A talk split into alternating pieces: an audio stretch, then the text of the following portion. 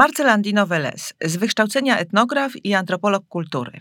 Publicysta kultowego tygodnika Przekrój, potem menedżer kultury. Przez wiele lat wojował o sztukę na stanowisku wicedyrektora Muzeum Sztuki Nowoczesnej w Warszawie. Gdy przyszło mu zaopiekować się dwójką chorych rodziców, zrezygnował i został menedżerem opieki geriatrycznej. Założył firmę pod nazwą Młodszy Brat. Bardzo polubił siebie i życie w nowej roli, a na przykład o demencji mówi tak, że nie trzeba już żadnego audiobooka. Dzień dobry. Marcelu, jak się czujesz w tej swojej nowej y, zawodowej roli?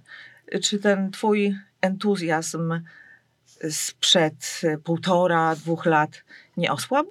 Nie, znaczy myślę, że nawet on, nie wiem czy wzrósł, ale jakoś się ugruntował też, że jakby no, entuzjazm zamienił się w takie po prostu głębokie przekonanie, że to ma sens, to jest potrzebne i że też dobrze zrobiłem dla siebie, że to mi jakoś no, że dokonałem takiej zmiany, która wydawała mi się jest niemożliwa do, do zrobienia, a no, myślę, że nie, no jakby tak. Jest, ja to jakby, jakby, faktycznie mijają dwa lata jakoś tak zaraz na wiosnę. Minął dwa lata, kiedy ja zacząłem nową działalność, czyli jakby ta decyzja oczywiście przyszła wcześniej, ale no to jakaś taki jest, mogę zacząć jakieś takie robić pierwsze podsumowania tego, tego okresu i, i, i myślę, że to jest, y, że można w życiu dokonywać zmian i one nie należy ryzykować. Znaczy nie należy bać się, tylko należy ryzykować.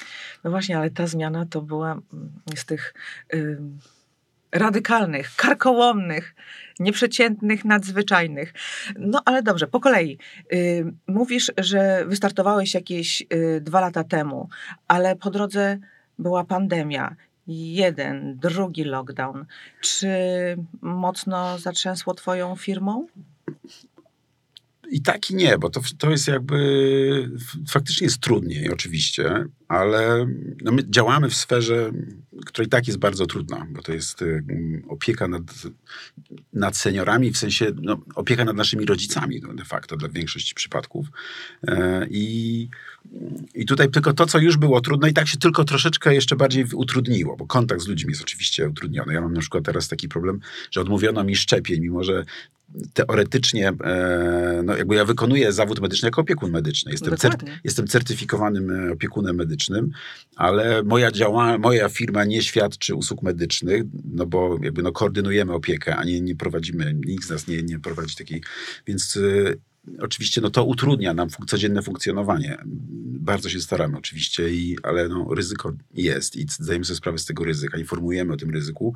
Także no, utrudniła nam życie jak wszystkim, ale też y, myślę, że to, co się dzieje teraz, właśnie ta przymusowa izolacja seniorów, osób starszych, dodatkowo uwypukliła i tak poważny problem. Więc myślę, że więcej I, osób teraz na to zwraca uwagę. I potrzebę. I potrzebę, oczywiście. Ale nie padł na ciebie jakiś blady strach, co to będzie, bo to przecież oprócz tego, że wielka taka społeczna potrzeba, tak. to po prostu regularna firma, która tak. jest źródłem twojego tak. zarobkowania tak. na życie, no tak. utrzymania. Tak. tak, no muszę powiedzieć, że po tych prawie dwóch latach jest tak, że na koszty firmy już jakoś tam zarabiam, więc jakby płacę pensję i reguluję rachunki.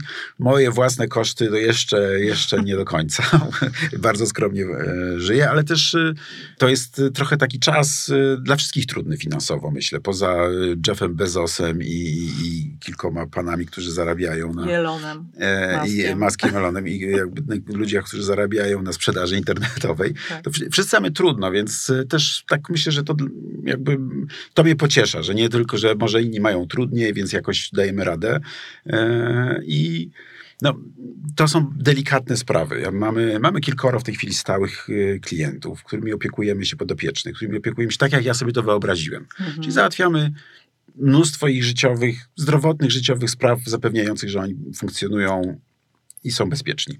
Zapewniacie tak. kompleksową um, usługę, ale o tym później. Tak, później, tak. O jest. tym później. Y, Marcelu, trochę cytatów z prasy, dobrze? Zostawił prestiżową pracę i zaczął opiekować się cierpiącymi na wiele przewlekłych chorób rodzicami. Były już wicedyrektor Muzeum Sztuki Nowoczesnej w Warszawie, Marcel Andino Velez, wdraża nieznaną w Polsce usługę rodzinnej koordynacji opieki geriatrycznej. Jeszcze trochę i świat zapomni, że y, byłeś y, właśnie menadżerem sztuki. Będzie cię już kojarzył jako menadżera y, opieki, opieki geriatrycznej, tak. Jak ty się z tym czujesz? Mm, ja myślę, że jakby, no, pierwsze, co przychodzi do głowy, to dobrze się czuję, że jakby mi to, ja nie czuję jakiś, e, ja osobiście nie zmieniłem się, a to, że funkcjonuję trochę w innej sferze, nie oznacza, że przestałem nie, całkiem... trochę, kompletnie. Kompletnie innej, ale tak. to jest tak, że jakby no, nikt mi nie zabrania, prawda, chodzić, e, no, lockdown jest, ale akurat e, niedawno e, otwarto na nowo muzea i, i galerie. Kolejki były. Więc jakby nikt mi nie zabrania utrzymywać kontaktu dalej z tym światem, a nawet bym powiedział, jeśli chodzi o mój kontakt ze światem kultury, ze sztuką, to teraz mam większy luksus, bo mogę wybierać, prawda? A tak siedziałeś w jednym muzeum. A tak, a tak, a tak jakby miałem, no, był, też, też te relacje zawodowe są inne, niż kiedy opierają się na na, wyborze, na, na dobrowolności. Mhm. Więc y, nawet mam takie wrażenie, że może mój kontakt ze sztuką, z artystami, ze środowiskiem dla mnie osobiście zmienił się na lepsze, bo jakby nie odczuwam presji, e, nie odczuwam, nie muszę odgrywać żadnej roli też e, względem tych ludzi, e, tylko mogę być w pewnym sensie bardziej sobą, no bo jednak jak się, jak się piastuje jakieś, jakieś stanowisko w jakiejś hierarchii też zajmuje się miejsce, no to, to jest ten teatr życia codziennego. Ja czuję, wiesz, że ty już mówisz tak jako człowiek y, z perspektywy już tej dwuletniej, tak. już lekko y, oswojony z nową sytuacją, nawet bardzo oswojony, ale jednak ty przecież byłeś w tym projekcie od początku. Muzeum tak. Sztuki Nowoczesnej od samego początku. Byłeś w, tak. w grupie inicjatywnej. Tak. Ty w zasadzie to robiłeś. Tak, y, ale... Y, ty to stworzyłeś i po ale 10, masz dzieci, latach masz dzieci. Musiałeś to zostawić. I, I to... splendor spadł na kogoś innego ale jakby, wiesz, ja nie czuję, żeby chodziło mi o splendor no wtedy, tak, jak to tak, robiłem. Wiadomo, Także tak. tak. a poza tym, e, wiesz, no ja odszedłem z muzeum właściwie w momencie, kiedy ono zaczęło się budować. Mhm. A moja praca przez te 12 lat w dużej mierze, nawet nie wiem, czy nie w przeważającej, była związana właśnie z tą sprawą budowy muzeum. Mniej w mniejszym stopniu może z bieżącym programem, chociaż oczywiście też, ale no gdzieś tam, w, więc moja praca trochę była w tle. I, I, zajmowaliśmy się z Janną Mytkowską, dyrektorką muzeum, doprowadzeniem do tego, żeby udało się tę budowę zacząć. Przez te 12 lat zmieniał się architekt, zmieniała się, no wszystko się zmieniało, prawda? Polska się zmieniała, świat się zmieniał i y, ciągle było to bardzo trudne, aż w końcu po tych latach ciężkiej pracy do tego doszło. I ja miałem poczucie też, że już jakby mogę zamknąć pewien etap, bo jak ono się już buduje, to mnie zaproszą na otwarcie tak czy siak. Ja i tak wiem, gdzie tam w piwnicy jest e, przejście z, e, z magazynu do, na korytarz i jakie tam są drzwi, ale nie będę znał kodów do tych drzwi, ale znam ten budynek jak własną kieszeń. Nawet e, teraz jak przejeżdżam koło niego czy przechodzę, to wiem, co tam gdzie się buduje. Co serce zaczyna Nie, właśnie w ogóle. Nie, ja myślę, że, no, myślę, że no mam taki dobry luz, mhm. że wiem, że ono się buduje, jest w dobrych rękach. Jestem, no miło mi patrzeć, że, ono, że, że właśnie, że to, że to idzie i ktoś to przejął po prostu. Następne, na, to sztafeta jest. Chcesz po... powiedzieć, że jakby dałeś wolność już temu tak dojeżdż, dziecku, do, tak dojrzewającemu dziecku. nastoletniemu dziecku. Tak, ja tak? dokładnie mam mhm. takie poczucie, że no, to jest, to było oczywiście takie no ja musiałem do tego dojść. Ja teraz tak opowiadam o tym na luzie. Tak, tak. Ale jednak trochę ci to zajęło, podejrzewam. Ten, ten proces był bolesny, był bardzo trudny. E, zmiana zawsze jest trudna. I tylko jak się do niej dobrze człowiek zabierze, to mi się wydaje, że ona no jednak no tak, tak nas uczy rzeczywistość tego, że ta zmiana jest, y, może mieć, zależy co, jak do niej podejdziemy. Mhm. Może dla nas być korzystna, a jeżeli nie będziemy umieli się za to zabrać. Tak, tak, oczywiście i zaraz powiemy, że każdy kryzys to szansa. Ale w twoim Bo to przypadku prawda. chyba Bo to prawda. tak jest, tak. prawda? Ja, ja dopiero mhm. niedawno gdzieś znalazłem takie pojęcie wzrostu pokryzysowego. W psychologii, w psychologii, tak, ale że to jest, że to, że każdy poważny, bo jakby wiemy, że mamy kryzys w ogóle światowy, prawda, związany z pandemią, ale nie tylko. No, mamy kryzys klimatyczny, mamy różne kryzysy nakładające się i to, to Winston Churchill podobno powiedział, że e, taki wspaniały kryzys szkoda, żeby się zmarnował. Mhm. Że przy okazji kryzysu można było zmieniać rzeczywistość. Tak. I jest, wiesz co jeszcze? takie pojęcie, które ja uwielbiam, pozytywna rola dezintegracji. No właśnie. Prawda? To, to kiedyś Pozytywna dezintegracja, jest takie pojęcie właśnie, w psychologii, pozytywnej dezintegracji. Coś, coś, tak. to jest, ja się tego często czepiam, jak mi, się przy, jak mi się przypomni, to jestem szczęśliwa. To mi kiedyś mąż opowiadał, że jak y, studiował malarstwo, y, złamał rękę i dzięki temu, że miał ją usztywnioną, to dopiero wtedy y, zrozumiał kubizm. O, o. Istotę kubizmu. No właśnie. No. bo musiał malować tak, inaczej. inaczej. Tak, tak, tak, tak. No dobrze, ale wracając jeszcze do tego muzeum, bo mnie to e, frapuje. E, powiedziałeś mi kiedyś e, coś takiego. Myśleliśmy o sobie jak o partyzantce walczącej o, o muzeum.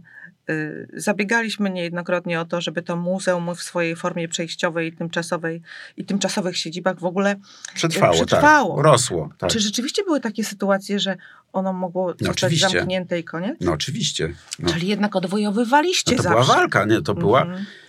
Zwłaszcza w tym, przez pierwszych kilka lat, no to było, muzeum stało pod znakiem zapytania w zasadzie ciągle. I nie było żadnych gwarancji, że ono przetrwa jako instytucja. I to była determinacja no myślę, że przede wszystkim Joanny Mytkowskiej i, i nas, malutkiego, kilkuosobowego zespołu, ale też środowiska artystycznego, które nas wspierało i, i coraz większej, myślę, grupy mm, różnych środowisk, bo to nie byli tylko środowiska artystyczne. Muzeum bardzo dużo robiło na początku, potem też takich, kroków, y, żeby wciągnąć różne środowiska w sprawę muzeum. To była taka sprawa muzeum, żeby ono mhm. Najpierw przecież zaczynaliśmy z tyłu sklepu, za, za Emilią, takim małym, e, nad małym, no w tysiącmetrowym pomieszczeniu. Za Emilią, za sklepem meblowym. Za meblowym, którego już nie ma, są zburzony przez tak, dewelopera tak. i od czterech lat czy pięciu lat ich historii straszy tam dziura w ziemi, mhm. a mogła dalej przecież istnieć świetny budynek, e, świetnie się spisujący. To w ogóle były takie złote lata, te cztery lata w Emilii, kiedy muzeum... Dla niewarszawiaków powiemy, że to jest w samym centrum Emilii Plater, to był... Niedaleko dworca Tak, przy dworcu centralnym, w samym centrum e, Warszawy, przy Pałacu Kultury i to był budynek z lat lat, e, no, w latach 70. mający swoje, że tak powiem, e, mm, złoty wiek i modernistyczny, piękny pawilon ekspozycyjny, który z meblowego przerobiony na sztukę, e, na, na muzeum, świetnie się sprawdzał. Mhm. Mm, każdy mógł sobie wejść. Tak, to było. Czasami nawet się ogrzać. Tak, był wstęp bezpłatny, był to przeszklony budynek, więc to działało naprawdę niesłychanie, że ludzie kompletnie nie, nie związani ze sztuką, nie interesujący się sztuką, wchodzili, bo ich często zaskakiwało to, co widzieli w środku. E, no, obserwowaliśmy takie ciekawe zjawiska społeczne, właśnie młodzież przesiadującą. E, to się, myślę, że to wtedy się zaczynało, właśnie takie przesiadywanie z telefonami. Jeszcze było wtedy darmowe Wi-Fi, znaczy Wi-Fi dalej jest, ale to było tak istotne kiedyś, bo jednak drogi był tak. internet na początku. I, e, i, I, takie przesiadywanie, spędzanie wolnego czasu w instytucji mm, kultury bezpłatnej, czyli nie w centrum handlowym, tylko gdzieś, gdzie można było ale sobie... to słuchaj, no I to nie było, do przecenienia. I to było nie do przecenienia i to świetnie żyło, ale też przychodziło sobie starsze, właśnie zaintrygowane tym, co widzą przez szybę mhm. I, i to, że było bezpłatny wstęp i że ten budynek był taki właśnie, dawał poczucie bezpieczeństwa, bo no, był taki, że było widać, co się w środku dzieje. On, mhm. Ale wiesz, co mi przyszło do głowy? Teraz tydzień temu, mm, bo nagrywamy ten program 9 lutego, tydzień temu, kiedy mm, można było już otworzyć tak. drzwi galerii, tak. Y, to przed Muzeum Narodowym ustawiła się kolejka. kolejka tak. To niesamowite, ale też pomyślałam sobie, że to y, wtedy w sytuacji, kiedy są pozamykane kawiarnie, restauracje, to jest też świetne miejsce do tego, żeby się spotkać. No ludzie po to, po to chyba tam ruszyli tak. tłumnie, bo wszystkie instytucje kultury są oblegane, ale, ale też, bo ludzie rozumieją, po co są te miejsca, że tam się mm. idzie, żeby się spotkać ze sobą nawzajem, ale też w jakimś konkretnym miejscu, że to nie jest mm. przypadkowe miejsce, że tak. to jednak jest sztuka tak. i że to jednak jest... Że nie pod budką z piwem. No, tak, tak, tak.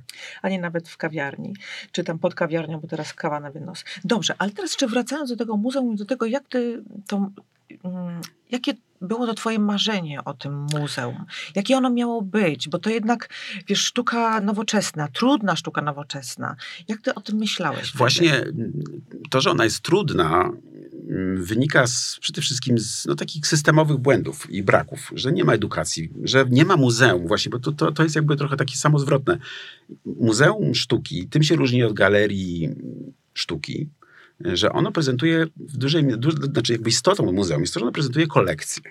I ono ma coś, co oczywiście to w dzisiejszych czasach nie, nie nazywa się tego już wystawą stałą, bo te wystawy się co dwa, trzy lata zmienia, ale kolekcja sztuki nowoczesnej i współczesnej, czyli kolekcja no, świata, który, w którym żyjemy, ale on powoli przechodzi do klasyki, staje się jakiś, tam z się wybiera jakiś kanon, pozwala nam rozumieć tą współczesność. I tam są dzieła, które, tak jak się idzie do Muzeum Narodowego, wiadomo, na której ścianie wisi Matejko e, czy Wyspiański, tak samo w Muzeum Sztuki Nowoczesnej powinniśmy mieć taki zestaw dzieł, z naszej współczesności, które rozumiemy, bo one tam są od zawsze, bo w dzieciństwie tam chodziliśmy e, oglądać e, je na wystawach ze szkołą. Ktoś z nami, jakbyśmy w liceum, robił tam lekcje muzealne i my tam się przyzwyczajamy, że taka forma wypowiedzi artystycznej, jak sztuka tak zwana sztuka współczesna, jest czymś codziennym. I to właśnie na tym polega ta, ta potrzeba istnienia muzeum, że ludzie jak w Londynie do Tate Modern idą, to oni wiedzą po co idą. Po co idą, tak, że jakby wiedzą, że tam y, te obrazy Hockneya będą wisiały na tej ścianie, a tam będą właśnie prace Aliny Szapocznikow, polskiej rzeźbiarki, które tam już weszły do kolekcji, tam są i jakby ludzie wtedy się dowiadują i czy przyjeżdżają sobie do Londynu turyści, czy, czy to są młodzież angielska, która jest zwożona tam na wycieczki, oni się po prostu przyzwyczajają i dlatego ta sztuka przestaje być wtedy trudna. I dla, do, o takim muzeum żeśmy marzyli, które będzie ludzi przyzwyczajać, oswajać z tą sztuką, bo wszystko, czego nie znamy, zazwyczaj generuje lęk. Mhm. I pewną taką widzimy to dzisiaj w czasach takiej wzrastającej też ksenofobii. Tak. E, boimy się obcego, boimy tak, się zmiany. Negujemy. No negujemy negujemy to, czego nie znamy, tych obcych negujemy i tę trudną sztukę, tak, której nie znamy, tak. też negujemy, mówimy, że jest głupia, no nic nie warta. No właśnie, a jakbyśmy, jakby muzeum w centrum miasta, w samym środku Warszawy, na placu Defilat, przed Pałacem Kultury, przy, przy stacjach metra, na trasie e, mm. codziennej wielu, wielu warszawiaków i turystów też, których w tej chwili niestety nie ma, tak. to miało być takie miejsce i będzie takie mm. miejsce, które tych ludzi zachęca i oswaja. No, też swoją architekturą, też przyjaznym e, no, wyposażeniem wnętrz. Tym, ten budynek jest tak zaprojektowany. Trochę on, to taka jest niespodzianka, myślę, że będzie dla wielu osób, które chodziły na przykład do Emilii, bo myśmy projektowali go korzystając już z Emilii. No proszę I tam jest wiele rozwiązań, które nam się bardzo spodobały. I one oczywiście no to będzie wielkie, nowoczesne, e, no takie namiary polskich aspiracji e, do bycia częścią Europy muzeum, ale tam szereg pomysłów przestrzennych też jest wziętych z Emilii. Tam będzie bardzo dużo wolnej przestrzeni, w której nie trzeba będzie ani oglądać sztuki, ani płacić za wstęp, mm. tylko będzie można takie ogromne okna z widokami na miasto, na Park Świętokrzyski, w których będzie można sobie siedzieć, szerokie, niskie parapety, takie na metr szerokie, mm. na których będzie można sobie siedzieć ze znajomymi, z kubkiem kawy, z telefonem, jak ktoś potrzebuje mm.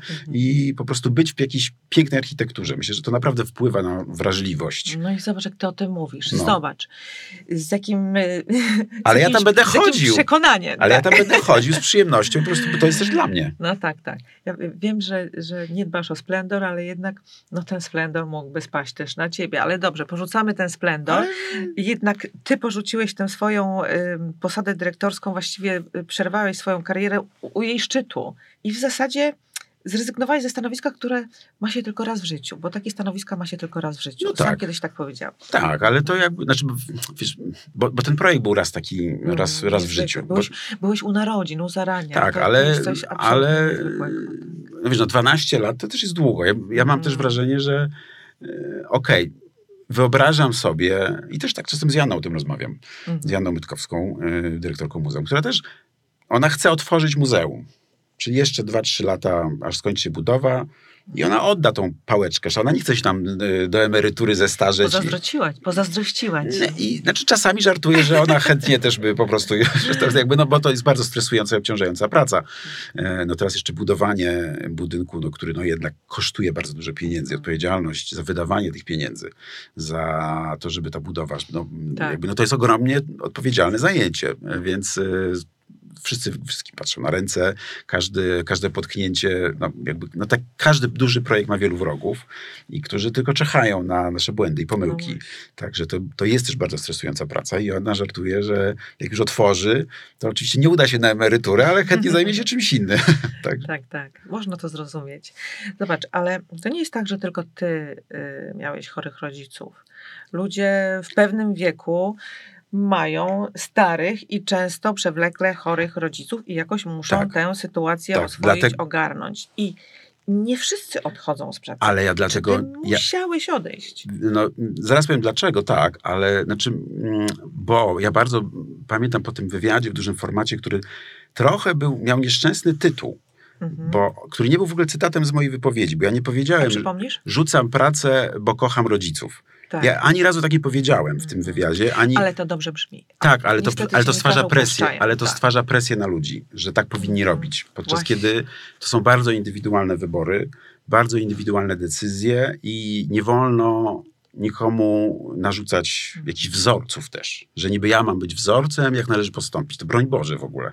Jakby mi ktoś powiedział, położy mi gazetę, o patrz, tu jakiś facet rzucił pracę, a ty nie rzucasz pracy. Ale absolutnie, muszę ci powiedzieć, że te, bardzo się cieszę, że o tym mówisz, bo y, najgorsze, co mogłoby się pojawić, to właśnie takie poczucie winy w tych, y, No. którzy ciebie obserwują, którzy Że cię tego nie robią, tak. poznali, albo którzy cię teraz słuchają, że tego nie robią, a przecież No to nie o to to chodzi. heroizm też. Tak, znaczy to, znaczy, wiesz co, to był pewnego rodzaju heroizm, ale Mhm. on wynikał też z sytuacji i to też jednak była decyzja. To Mhm. nie jest tak, że ja byłem w sytuacji bez wyjścia. Chociaż może trochę byłem, tylko że jak sobie znalazłem to wyjście w taki sposób, że jakby ono było dla mnie pozytywne. Rozumiesz? Ono, to ono zaczęło być, zaczęło być pozytywne jakby w, w, w trakcie, że się tak wyrażę. Bo ja wymyśliłem ten nowy zawód, to nowe Tak. zajęcie. I za, zamiast jakby w poczuciu klęski, że muszę się pożegnać z pracą, miałem poczucie ekscytacji, entuzjazmu, że robię coś nowego. że rodzi się coś że nowego. robię coś nowego, Mhm. które będzie zgodne z tym, co muszę i tak robić, bo musiałem się zajmować rodzicami.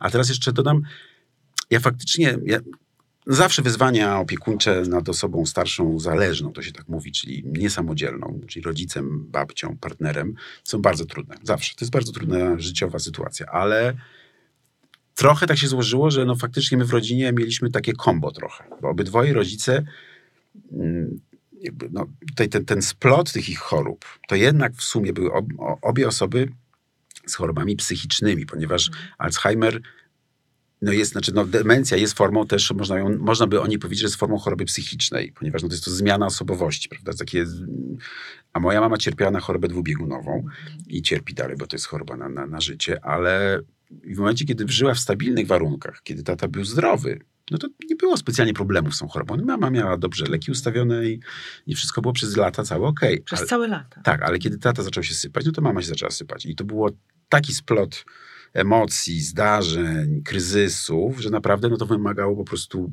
bardzo intensywnej nadzoru i, i w zasadzie no, nie mówię, że 24 godziny na dobę, bo są takie choroby. Ja też wiem, że ludzie mają ciężej niektórzy e, które wymagają tej opieki 24 godziny na dobę. Naprawdę nie można wyjść z domu. Ja jakby no tak sobie to układałem, żeby jakoś funkcjonować, chociaż to było trudne Mhm. ale ja zrozumiałem właśnie, że skoro mogę ten zawód inny wykonywać, to mogę odejść z pracy i poświęcić się czemuś, co jest ważne. Jakby dla mnie to była komfortowa sytuacja w sumie, bo nie musiałem się zajmować czymś bez sensu.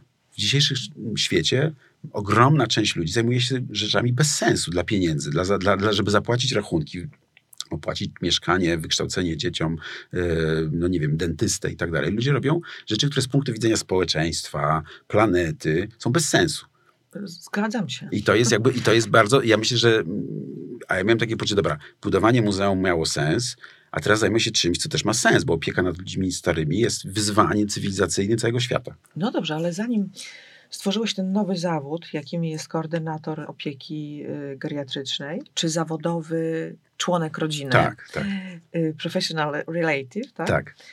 To, y, no to jednak no swoje przeszedłeś. No kryzys przeżyłem taki, taki regularny, tak, No tak. właśnie. Nie no, jakby le leczenie, zwolnienie lekarskie, le przeżyłem regularny kryzys. Ja po prostu myślałem, że się rozpadnę, że no, nie znajdę jakby wyjścia z tej sytuacji. Zawalanie też z pracy, zawalanie w pracy spotkań, projektów y, i tak dalej. No to, to jest jakby potworne dla każdego, kto jest ambitny i jakoś tam jeszcze w dodatku jest zaangażowany w to, co robi. No to po prostu jest koszmar. A powiedz Marcel, jak to było? Czy tato raptem zaczął chorować i Nie, ty no raptem musiałeś w to wejść? Czy To trwało trzy lata, z tym, że myślę, że zmiany, pewne zachowania u ojca już były widoczne wcześniej, tylko jak większość ludzi nie zdawaliśmy sobie sprawy, że to jest choroba. Myśleliśmy, że to jest e, zmiany starcze, złośliwość, e, że takie są stereotypy, że osoby starsze po prostu mm, no, wy, wyolbrzymiają się te negatywne cechy charakteru, podczas kiedy w większości przypadków to są zmiany demencyjne po prostu. I one, czyli zmiany w w mózgu? mózgu, zmiany neurologiczne w mózgu, po prostu fizjologiczne procesy, które zachodzą w mózgu i no, w naczyniach krwionośnych w mózgu głównie. E, I no więc to jakby mm, to trwało, ale to jest tak, że no, takie problemy człowiek odsuwa na później. Jakby na początku próbuje funkcjonować tak bez zmian, no bo jakby nie lubimy, nie jesteśmy przygotowani, żeby jakieś zmiany podejmować od razu, prawda? Jak, e, Trochę się łudzimy jeszcze, że no, wszystko wróci do normy. Tak, ja muszę powiedzieć, że no mam taki przykład. przykład zaczęła mi, zupełnie zaskakujący przykład podam, ale zaczęła mi jakiś czas temu rdzewieć wanna. Mhm. I taki punkt się pojawił w jednym miejscu. I ja tak jakby, no mówię, no trzeba by to coś z tym zrobić może tam zakleić czy czymś. Miałem sprawdzić w internecie, co kupić, żeby tam tą kropkę. No ale tak stwierdziłem, dobra, no, no co takiego? No i tak po, po, paru miesiącach to po prostu ta dziura jest już w tej chwili, ta, no, to się zrobiła dziura po prostu. Zignorowałeś tak, kropkę. Zignorowałem, bo wydawało mi się, że no co ja będę chodził, gdzieś szukał, gdzie do Leroy Merlin pójdę, gdzieś nie, nie znoszę chodzić do supermarketów, szukać czegokolwiek. No, nie, no nienawidzę. Myślałem, dobra, no da się da radę. I teraz mam, po prostu muszę wymienić wannę, zrobić Ale, remont w łazience. Słuchaj, to jest bardzo ważne, co powiedziałeś i ja chciałabym to pociągnąć może w takim trochę innym kierunku niż ta nasza rozmowa do tej pory szła że mianowicie, jak to jest kropka, to nikt nie wie, co z nią zrobić, bo tak. ona jest za małym zjawiskiem, tak. żeby wiedzieć, jak ją unicestwić, prawda? Albo jak ją załatwić. Znaczy przygotować się, że tak raczej, Właśnie. wiesz, bo tu są, to nie jest tak, że to możesz w zarodku zdusić. Tą rdzę na wannie to mogłem zdusić w zarodku, ale Natomiast jednak... z początków demencji tak, niekoniecznie. Ale można było, tylko że w no może, jakby wydaje mi się, że wszyscy popełniamy ten błąd, że, uda, że jakby odkładamy to na później, wydaje nam się, że na, nas to nie spotka, mhm. prawda? Bo to też, to jest też trudno o diagnozę. To nie jest taka sprawa, że to no boli, prawda? Tylko to takie, tak. te zmiany zachowania są... Mm, ale myślę, że gdybyśmy wcześniej, ja naprawdę poczułem bardzo dużą ulgę, chociaż oczywiście no trudno, to była taka bolesna ulga, ale ulgę, kiedy dostaliśmy diagnozę, naprawdę, że to po prostu już nie będzie inaczej. Po jakim czasie? No myślę, że po jakimś roku, bo półtora roku takiego, że już my wiedzieliśmy, że coś jest nie w porządku, ale no, że jakby no mniej więcej rok, tak, no rok. Rok, rok było wiadomo, że to już naprawdę coś na pewno ojcu jest. I... A kto był z tym bardziej nieszczęśliwy? Ojciec? On nie wiedział, że... Właśnie, jakby, czy wy? Znaczy, w ogóle o demencjach to można zrobić, wiecie, osobną audycję, hmm. ale bo to jest trochę tak, że dlatego tak mało się o tych demencjach mówi, o Alzheimerze, i że tam no, sami chorzy nie opowiedzą o swoim cierpieniu, prawda? Że to nie są ludzie z nowotworem, których boli po prostu i umierają z bólu. To nie są, e, tylko no, no bo im się psuje mózg. Mhm. I tutaj oni jakby bardzo mało jest. Oczywiście są, tacy ludzie są wyszukiwani przez system, że tak powiem. Oni robią jakieś kariery w charakterze takich e, mówców na spotkaniach czy, czy na jakichś konferencjach, gdzie, gdzie opowiadają. Są ludzie we wczesnym stadium, tacy odważniejsi, bardziej dojrzali ludzie z demencją, Alzheimerem, którzy są w stanie opowiedzieć, że mają tą chorobę i jakoś opowiedzieć. Bardzo trudno jest nawet sfilmować e, tę chorobę. Bardzo, no nie ma literatury. Powstają powieści, powstają wspomnienia opiekunów i bo no, to, to opiekunowie w imieniu tych chorych na demencję, tak jak ja, mogą zabrać głos publicznie, mogą stać się ambasadorami tego problemu. Natomiast oni sami nie bardzo, no bo oni, zdają, oni sobie inaczej zdają sobie sprawę, że coś jest nie tak, że coś się z nimi złego dzieje. Stąd jest ta agresja, stąd jest też e, niepokój, różne te, te, te właśnie niewłaściwe często zachowania, czy, czy bolesne, trudne zachowania, ale oni nie powiedzą, co jest z nimi nie tak. Też w tej tej psychice kogoś z demencją, oni bardzo wiele wysiłków wkładają też, żeby maskować te deficyty, te, te, te tak. zmiany. A jeżeli otoczenie próbuje im powiedzieć, to jest jeszcze jest gorzej. To jest najgorsze, co możemy zrobić. To jest wskazywać choremu na deficyty jakieś, które się pojawiają po jego stronie. Mówienie, im, że robisz coś źle, albo że ty chyba masz demencję, albo że coś jest z tobą nie w porządku. Y, to i to i to zrobiłaś, zrobiłeś źle, y, nie rób tego, co ty robisz, y, tak nie wolno, co ty zapomniałeś, jak się kran odkręca, albo że tutaj jest, to jest toaleta, nie umywalka, albo coś, no po prostu... Po raz dziesiąty zgubiłeś tak, tak klucze, tak, tak, tak, albo zapomniałeś, gdzie położyłeś telefon. To jest tak, znaczy to jest i taka próba, no to, bo no, ci ludzie się bronią po prostu. I odpychają tą świadomość. Oczywiście jest jakaś mała grupa ludzi chorujących, która jest świadoma i współpracuje z opiekunem, z, z, jakby z, z tą grupą która, ludzi, która się poświęca opiece, ale to jest no jeden na stu pewnie, czy nas jeden. Natomiast cała reszta próbuje to zamaskować. Stają się trochę, to jest zła analogia, ale trochę stają się jak dzieci. nie przyznają się do błędu. Wypierają to. Jest mnóstwo tak zwanych zachowań ratujących twarz w demencji. Mhm. Że, Na przykład? No, jak mój tata no, miał e, siku zrobił, leżąc na przykład w łóżku, to jakby, jak ja przychodziłem, żeby go przebrać, żeby mu tam zmienić pampersa, żeby go zabrać do łazienki, to mówi, że Buba, jego y, pies na niego nasikał. Albo, a jak w szpitalu leżał i się przychodziło i e, no, też był zasikany, to mówił, że z rynny się leje woda. Także... Jest, to, jest to śmieszne, tak, tak ale... samo jak tragiczne, prawda? Tak, tak, bo to jest za wszelką cenę próba wymyślenia że to nie oni, jakby, tak. że oni nie nawalają. Słuchaj, ale to jest niesamowite.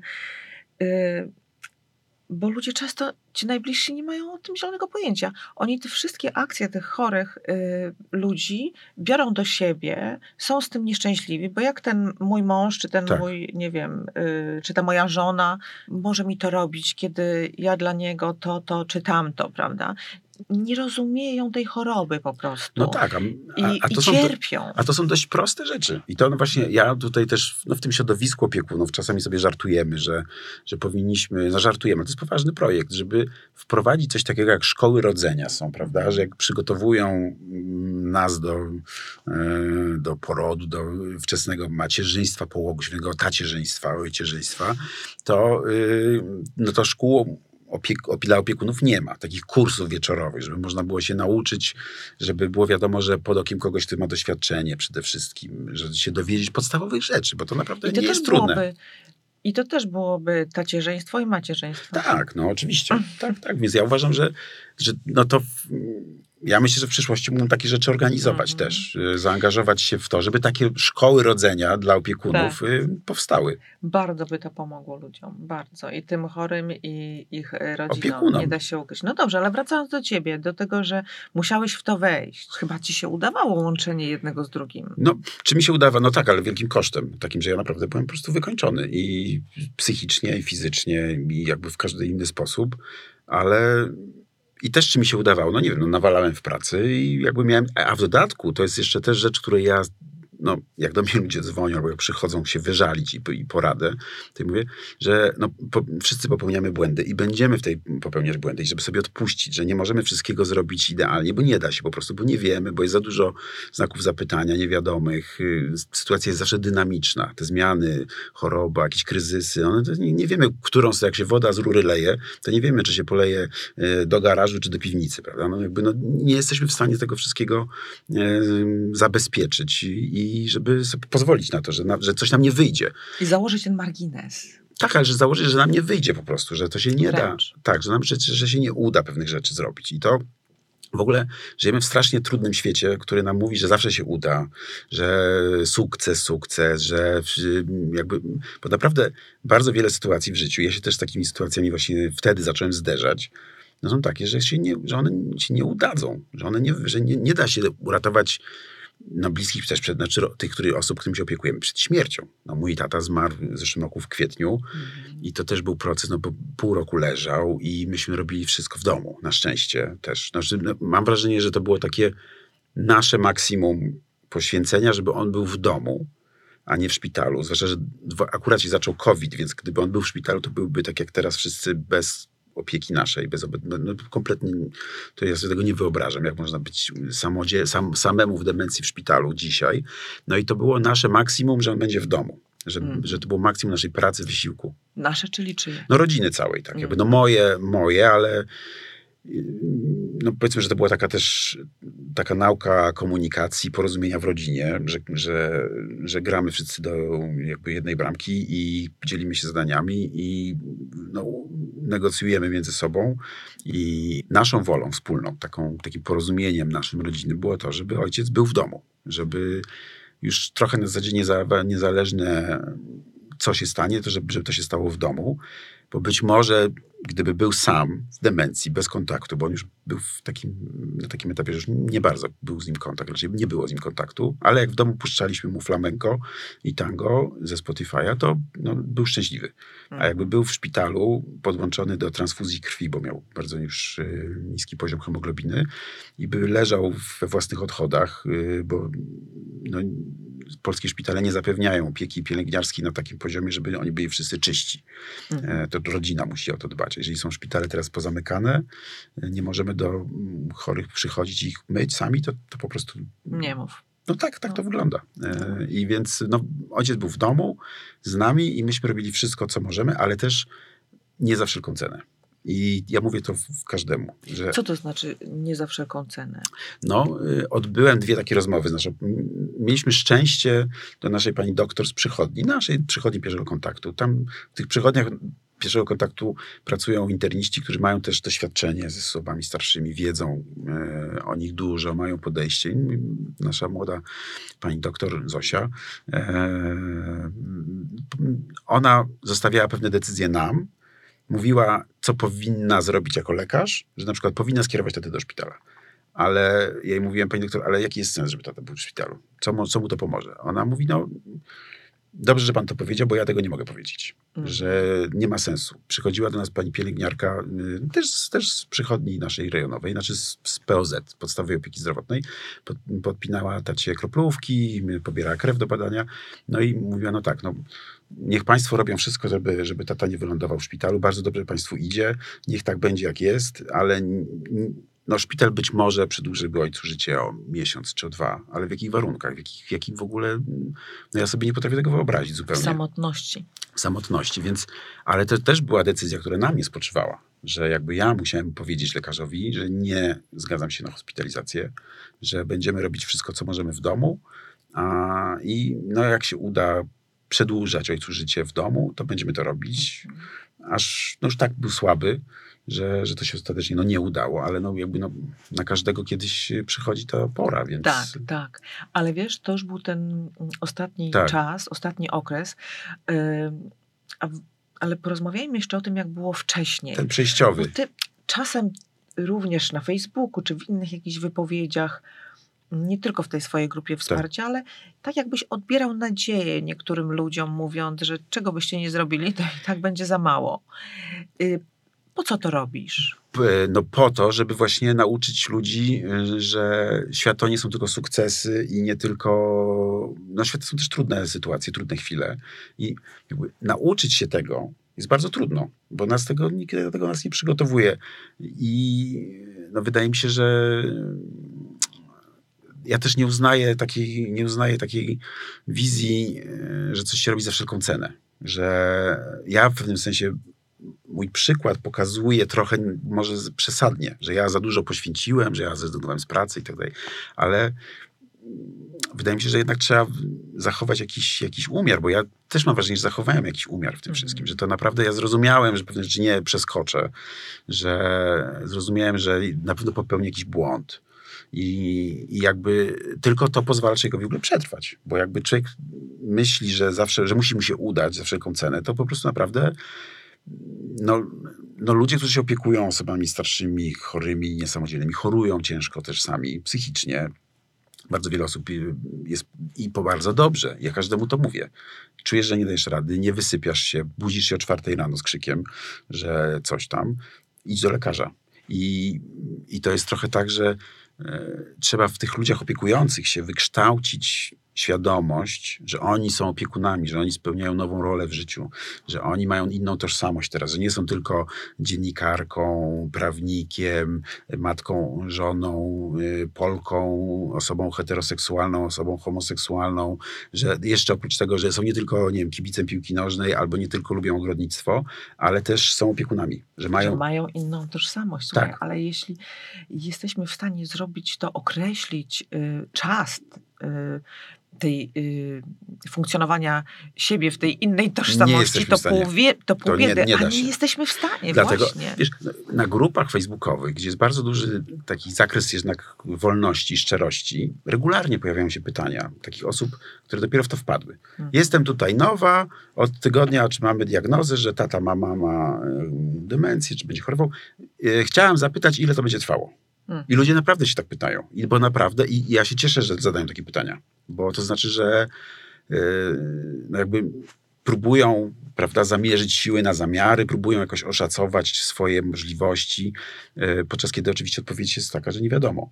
Hmm. Ale yy, ja się cieszę, że ludzie nie ukrywają niczego. Bo tu to jest tak trudne, że ukrywanie czego, takie udawanie, że będziemy wszyscy świetnymi matkami Polkami, że będziemy po prostu e, perfekcyjną panią domu, że, że, że, że to jest po prostu no, przepis na katastrofę. Słuchaj, mało tego. Ja obserwuję takie zjawisko, że jeżeli ktoś nadmiernie się poświęca, to No ciągnie matki, ten no właśnie, matki. ciągną ten wózek, Do ciągną końca, ten tak. wózek, ciągną, a w pewnym momencie przychodzi kryzys i jest, y, no, rozsypują się na milion kawałków i nie ma, nie ma co zbierać. No nie ma co zbierać, tak, ale z drugiej strony też, y, wiesz, bo to jest taka też rozmowa międzypokoleniowa, że tak powiem, że to jest między naszym pokoleniem, Mhm. a naszym naszych rodziców, którzy wyrastali w zupełnie innej rzeczywistości i y, jakaś taka samowiedza psychologiczna jest bardzo niska. Poziom zaufania do innych ludzi jest bardzo niski. Poziom taki narzuconego wzorca poprawności jest potworny, zwłaszcza to jest na, zwłaszcza na barkach polskich kobiet. To jest po Mhm. prostu absolutnie nieprawda. Ja dopiero jakby teraz w tych, tych latach ostatnich zdałem sobie z tego sprawę, że oczywiście one sobie to chyba robią na własne życzenie, bo to można jakby, można, nie wiem, no może nie można było kiedyś się zbuntować, ale e, i to jest tak, że jeżeli przez całe życie jedziesz na tym, że się poświęciłaś, że dom, rodzina, wychowanie dzieci, jeszcze pracowałaś, e, to, na, to w starości, kiedy się role zaczynają odwracać i oczekujesz, i wymagasz opieki, to nie jesteś w stanie sobie z tym pogodzić, że nagle z tej heroiny matki Polki, która zawsze te kotlety na niedzielę rosół zrobiła, wystała kiedyś w kolejce, a potem jeszcze, teraz już trochę jakby inna rzeczywistość, ale Tak. Pracowała, e, brała pracę do domu, jeszcze że półtora etatu i jeszcze ten etat domowy i to i nagle ktoś ma ci, twoja córka ma ci pomóc, to to jest po prostu rozpad integracji, Tak. to tożsamości, dezintegracja kompletna i to rodzi straszne konflikty i dramaty. Straszne. Bo powiem ci, zauważyłem też taką rzecz, bardzo, to jest taka prawidłowość, że bo dzwonią do mnie ludzie głównie w naszym pokoleniu, którzy borykają się, z, chcieliby sobie jakoś pomóc.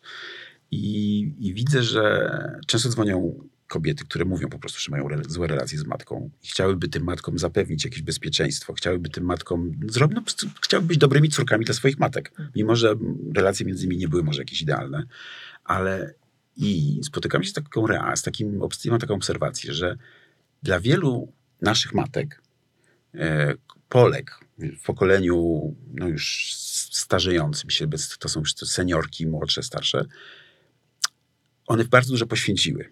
I, I teraz nie oczekują od nas jakby zwrotu, że my teraz się nimi zaopiekujemy. One tego nie chcą. Tylko zauważyłem, że niestety jest taki mechanizm, że jedyne jakby, że, że to się, że, że wy, wywołują w nas poczucie winy. Tak. I to jest jedyny, jedyna jakby nagroda Dla niej. dla nich, że córka, że syn będzie miał poczucie winy. I to jest tak, tak, tak bolesne, to tak jest tak, toksyczne. tak toksyczne. Tylko, że widzisz, że my wszyscy jesteśmy po lekturach psychologicznych, jakby o tym się rozmawia, wszyscy sobie spróbujemy z tym poradzić, bo mamy, mamy no, żyjemy w innej rzeczywistości. Natomiast w tamtym pokoleniu wszystko się załatwia w rodzinie, wszystko się załatwia jakby, nie rozmawia się o niczym. Tak. Wszystko jest albo milcząca zgoda na przemoc, krzywdę, jakąś nierówność, właśnie tą, tą winę, poczucie winy, albo moment jest taki kryzysowy, że się krzyczy, prawda? Więc ja, ja doszedłem do wniosku, że, że, że, że Polacy albo o niczym nie mówią, albo krzyczą. Coś w tym jest, wiesz, ale powiedziałeś mm, o tych kobietach mm, i o tym tradycyjnym modelu życia kobiet y, w charakterze czy w roli opiekunki, ale wiesz, czasem można przyjąć taką rolę opiekunki czy opiekuna, chociaż opiekunowie tacy jak Też są, ciągle, ale zdarzają się, to coraz więcej, się coraz zdarzają, więcej, Tak, tak. tak, dzięki Bogu. To żyjąc w takim modelu, można krócej żyć, krócej żyć w tym modelu i rzeczywiście zawieszamy swoją codzienność, swoją karierę, y, swoje relacje, nie wiem, z mężem, z żoną, z dziećmi, bo oddajemy się temu jednemu Tak. y, celowi. I robimy to, robimy, robimy, nawet zaczyna nam się y, to podobać, jesteśmy z siebie zadowoleni, mamy satysfakcję, e, bo coś od nas zależy, ktoś mniej cierpi i tak dalej, ale w pewnym momencie przychodzi coś takiego, że jednak jakiś błąd. No, Dlaczego ja? Jak ja teraz wrócę do, do tej rzeczywistości? No Y, oczywiście. Dlaczego nie oni? Prawda?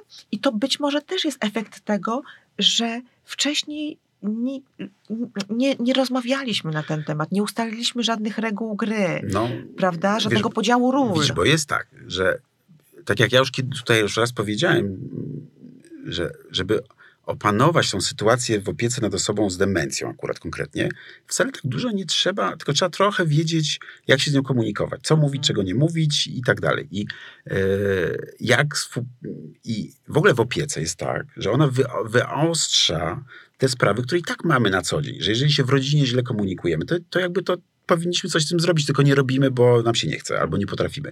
A w sytuacji, w której nagle musisz się mamą, tatą zająć i nagle jest po prostu brat, siostra, szwagier, yy, wnuki i jakby jak nie porozmawiasz, jak nie zrobimy wspólnie rodzinnego planu, nie przełamiemy tej bariery, żeby nie rozmawiać, to się, to się wywalimy. Jak się dogadamy. Więc jakby to jest też, dlatego mówimy, że, że to może być taka lekcja, że rodzina może sobie poukładać relacje, tak pod wpływem takiego kryzysu, że można się nauczyć rozmawiać, że, bo, bo cię rzeczywistość tego zmusza. I organizować sobie tego życia. Znaczy rozmawiać, życia, rozmawiać, rozmawiać, wiesz, komunikacji, tak, to, to tak. uczy komunikacji. Musisz się nauczyć mówić o swoich musi być wola. potrzebach. I musi być wola i nie może być tak, że jeden próbuje być bohaterem i mówić, zobaczcie jak ja się poświęcam, wy jesteście nic nie warci.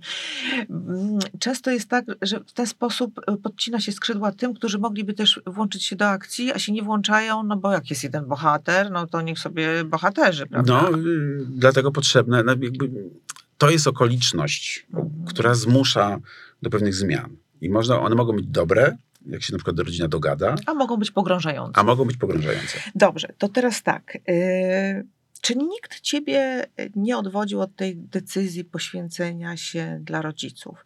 Czy, bo ja wyobrażam sobie, że musiałeś słyszeć takie, takie zdania od znajomych. Daj spokój, zadbaj o siebie. E, rodzice są starzy, no taka jest kolej, naturalna kolej rzeczy, że odejdą, a ty nie możesz pozwolić na to, żeby sobie zmarnować życie i tak mm. dalej, i tak dalej. Tak, ale znaczy słyszałem takie głosy, natomiast, bo Wiesz, gdybym ja się nie, nie zajął tym na poważnie, o, tak mówiąc krótko, że nie tylko, że nie zawiązał się tylko z, ze sprawą moich rodziców, ale ze sprawą taką szerszą, to może by to taki faktycznie było, że ja bym coś tam sobie zmarnował. Ale jakby ja poczułem w tym wszystkim głęboki sens, że to ma naprawdę, to jest ważne. Wiesz, nie każdy ma i dlatego ja, mi trudno powiedzieć, że ja, wiesz, ja nie jestem jakimś uniwersalnym wzorem dla kogokolwiek. Ja jestem wzorem może dla ludzi, którzy w pewnym momencie życia mogą zrozumieć, że mają jakieś inne jeszcze też osobiste predyspozycje, jakiś, jakiś mhm. rodzaj emocjonalności, jakiś rodzaj doświadczeń, jakiś rodzaj też, wiesz, no, mi kontakt z ludźmi jakby, wiesz, ja, ja to lubię, jakby yy, ja lubię ludzi słuchać, umiem ludzi też słuchać, ale też umiem jakąś się zakomunikować, prawda, że umiem przekazać komuś coś. Mhm. Że może to jest moja główna umiejętność chyba. E, jestem bardzo zły w, papierach na przykład. tak, ale jak, jak, widzę stertę papierów, to po prostu mnie przeraża absolutnie. Bo mam lęki mhm. przed papierami, ale i przed Excelem i takimi rzeczami. Natomiast właśnie umowa z operatorem telefonii komórkowej jest czymś, co mnie przerasta. ale... E, i, e, zwłaszcza potem problemy jakieś wynikające z umowy, którą źle zawarłem. Ale więc, bo wiesz, jest duża grupa ludzi, która wchodzi w dorosłość tak po prostu. Że tak po prostu. Bo poszli na jakieś studia, poszli na jakieś, wybrali jakieś zawody, bo tak wyszło, bo jakby tak im się wydawało, bo tak rodzice od nich wymagali, albo tak środowisko na nich.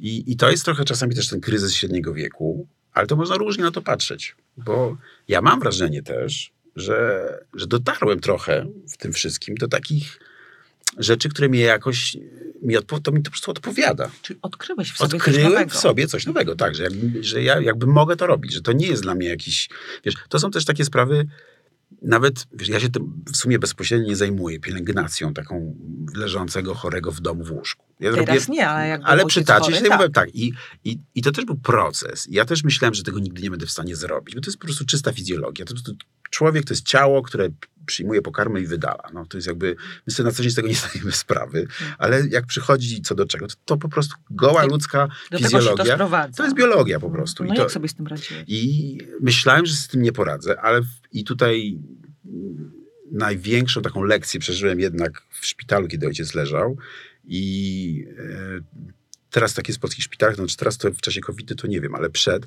że z braku pielęgniarek zatrudnia się na stanowiska pielęgniarskie ratowników medycznych. Którzy w ogóle o ratownikach medycznych polecam, żebyście robiły audycje i zapraszały ich, bo to są Mhm.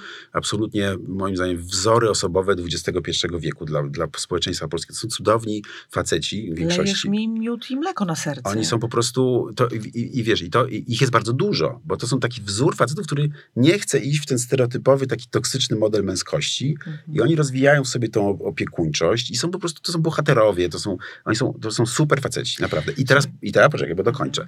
I było tak, że mój ojciec tam w tym szpitalu jeszcze został zarażony, pozdrawiam wszystkich, którzy wiedzą o co chodzi, Ku- pozdro dla kumatych, potworną bakterią Clostridium difficile, sama nazwa difficile wskazuje, że jest Że to... jest niełatwo. Z, ta bakteria chyba spadła z kosmosu, z meteorytem jakimś, powoduje straszliwe biegunki, których się nie da niczym opanować i w ogóle, i to takie naprawdę, to jest ciężki horror, ciężki horror.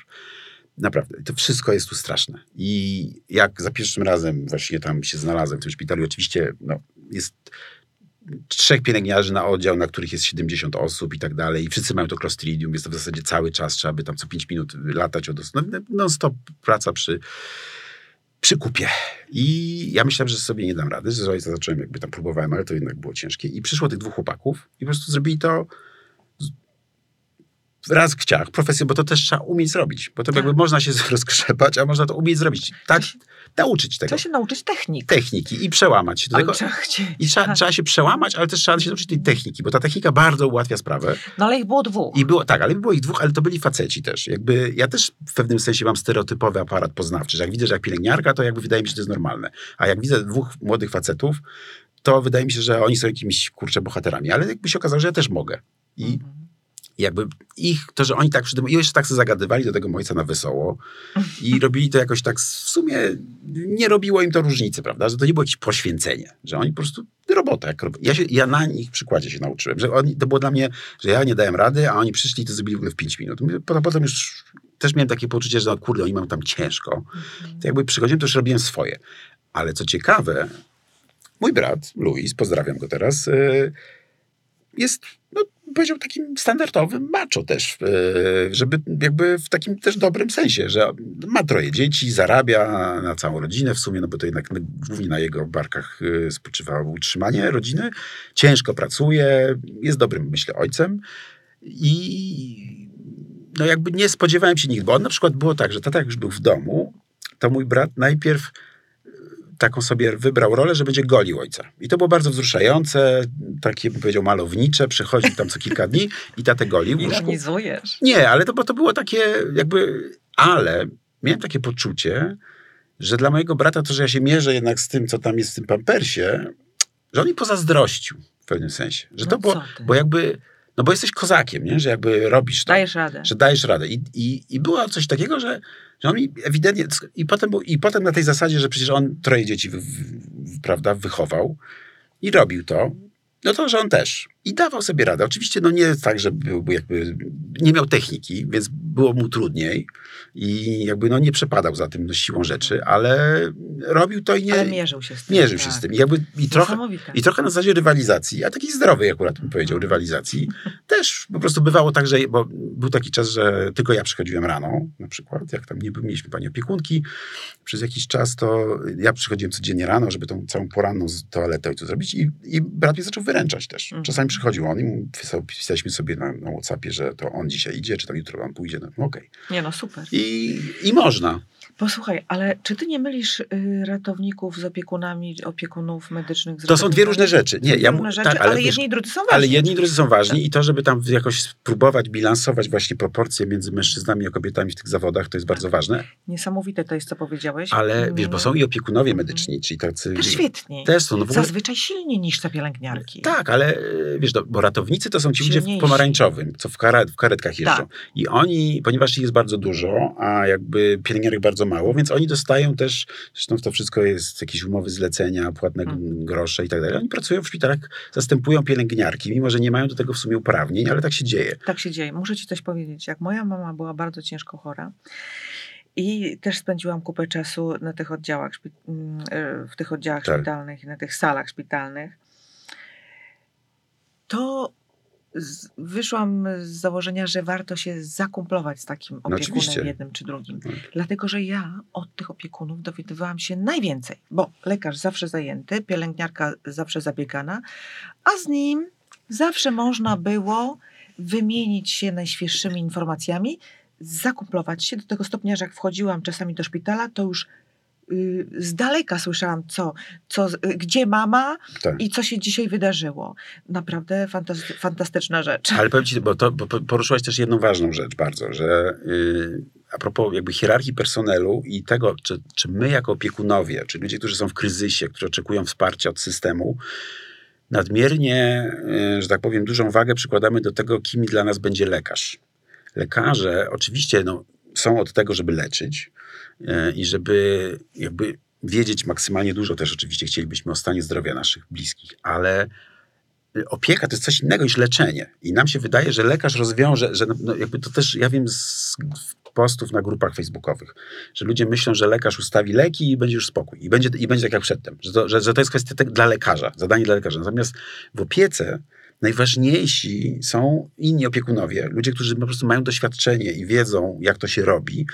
I i paradoksalnie wiedza medyczna do tego jest w ogóle niepotrzebna, Mhm. bo to są takie codzienne sprawy. Taka wiedza praktyczna, której dlatego czasami łatwiej jest się, to co ty powiedziałaś, łatwiej się dogadać z pielęgniarką czy z opiekunem na oddziale, niż szukać za każdym razem lekarza i o coś go pytać, bo lekarze nie wiedzą i oni jakby i też no, wydaje mi się, że ja bym chciał, żeby ten mój zawód niby tego koordynatora opiekuna, medy, koordynatora medycznego się wykształcić. Zresztą były takie próby zakładania kierunków na studiach, na różnych akademiach, yy, uniwersytetach medycznych w Polsce, bo na zachodzie, na świecie to zaczyna się wyodrębniać. W Stanach to już jest od dawna, od 40 lat funkcjonuje. Od lat 70. Tak, że, że, że Ubiegłego wieku. tak, no właśnie, że to już już tak należy już mówić. e, Nie wiadomo którego, czy 19, czy 20. więc e, więc ten, to, jest, to jest już po prostu zawód, bo, bo na tą opiekę składa się bardzo wiele różnych spraw. I nie tylko kwestia, jakie leki przepisać, jakie leki odstawić, e, tylko e, no naprawdę multum czynności, które mogą ci w, tych, w tym mogą pomóc tylko inni ludzie, którzy sami przez to przeszli e, i robią to, albo robią to na co dzień. Dobrze. Marcelu, a powiedz mi, czym dla ciebie był ten czas spędzony z ojcem podczas choroby? No właśnie, yy, wiesz, no to też jest bardzo ważne pytanie, bo ja absolutnie mam świadomość, że gdyby mój ojciec nie chorował, starzał się w zdrowiu, to generalnie jakby można się starzeć w zdrowiu. Zdrowie, starość nie jest chorobą sama w sobie. I można się starzeć w zdrowiu i można dożyć do śmierci w zdrowiu. Śmierć nigdy nie następuje sama z siebie, zawsze jest wynikiem jakiegoś procesu chorobowego, ale no nie trzeba, prawda, przechodzić przez te lata e, w niesamodzielności. I gdyby tak było, to gdyby mój ojciec umarł, to, to jakby ja bym nie przeżył z nim tych kilku lat takiej bardzo daleko posuniętej bliskości, intymności, więzi, e, która mi bardzo dużo dała też. I to mm, więc absolutnie nie jest tak, że ta opieka jest tylko doświadczeniem negatywnym, trudnym, wybijającym nas z rutyny życia, z zawodowej kariery i tak dalej, bo e, jest to też trudne, ale znam wiele przypadków, nie mówię tylko o sobie, znam wiele przypadków ludzi, którzy na przykład miało złe relacje z rodzicami. Ja z ojcem akurat miałem dobre relacje i to mi jakby też ułatwiło mi sprawę, Mhm. że jakby to była taka trochę naturalna konsekwencja tego, że po prostu mój ojciec był dobrym ojcem. I, e, ale są ludzie, którzy mieli złe relacje z rodzicami, a na starość ta, to, że oni po prostu wymagali opieki, to budzi w, w nas Wiesz, no to jest ludzkie, to jest zwierzęce, jesteśmy wszyscy ssakami i wiesz, zwierzętami czującymi. Ptaki też się opiekują potomstwem i słabymi, wiesz, no jakby to w przyrodzie to też występuje. Słonie się troszczą, wiesz, o chore, stare słonie. Więc yy, ja po prostu, wiesz, no czułem, że jakby to jest jakaś nowa relacja. I właśnie to, że, że mój ojciec w sumie nigdy w życiu za bardzo się muzyką nie interesował. Mhm. I nigdy nie było czegoś takiego, żebyśmy razem słuchali muzyki. No, jakby w dzieciństwie to pamiętam, że mieliśmy fajną muzykę z Ameryki Południowej w samochodzie, na kasetach przysyłano. Ekwadorską. Z Ekwador... Nie, no w ogóle z całej Ameryki Południowej, ale no, latynoamerykańskiej muzyki. Z pochodzenia jest Tak, tak, tata w jest- połowie Tata, tata tak. przyjechał do Polski z Ekwadoru w 1961 roku. I był z niego niezły macho. No tak, to prawda. to nie, ale to jakby na taki maczo, że właśnie był bardzo dobrym ojcem. Więc, e, więc e, Ale i na przykład to, że, no, żeby mu jakoś to, to leżenie w łóżku, takie już otępiałe, czyli on nie do końca, znaczy nie rozumiał, co się dzieje, gdzie jest, co się z nim dzieje, żeby mu to uprzyjemnić, zaczęliśmy puszczać właśnie, no wiedzieliśmy, że lubi flamenko i tango i to były piękne w ogóle godziny takie. Ja sobie go nawet nagrywałem go sobie telefonem, jak on tam sobie coś tam... Jak reagował. Jak reagował, jak sobie tam coś podśpiewy, nagle jakieś tam hiszpańskie słowa sobie śpiewał z tekstu piosenki tam, więc... Y, I no w zasadzie to było takie trochę, się szło siedzieć przy ojcu. No i, jakby, no i co ty wtedy czułeś?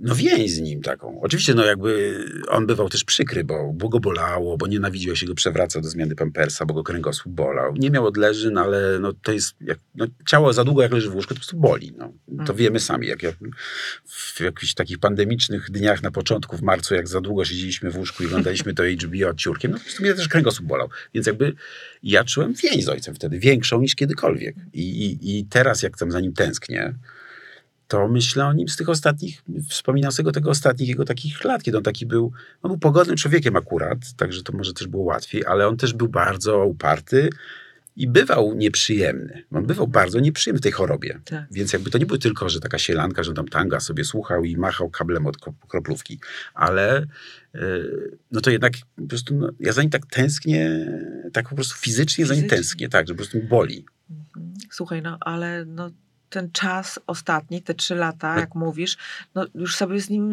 za bardzo nie pogadałeś. To Ale, na czym polegała ta bliskość? Ale wiesz, to jest tak jak z dzieckiem trochę też. Akurat mm. trzeba być ostrożnym z tą analogią, bo to ona czasami prowadzi do złych efektów, ale no bo jak no z dzieckiem trzyletnim też nie pogadasz w sumie, prawda? A jednak no, tak. czujesz to, że to jest jednak, wiesz, to dziecko też, prawda, robi w pieluchę, ryczy, jest niegrzeczne, ale jednak, jednak no wiem, no jakby tak, jest, to jakaś war- jest to jakaś wartość. Lubimy no. się przytulać. No, na przykład. Ściskać. Tak, no, więc... Nie tosić. No więc, y, wiesz, to było takie, że y, ojciec na przykład, pamiętam, jak to, bo już miał oczywiście cukrzycę, ale już na koniec to w zasadzie, że w ogóle już nie trzeba było zwracać uwagi na to, co mu się da zjeść, aby cokolwiek przyjął.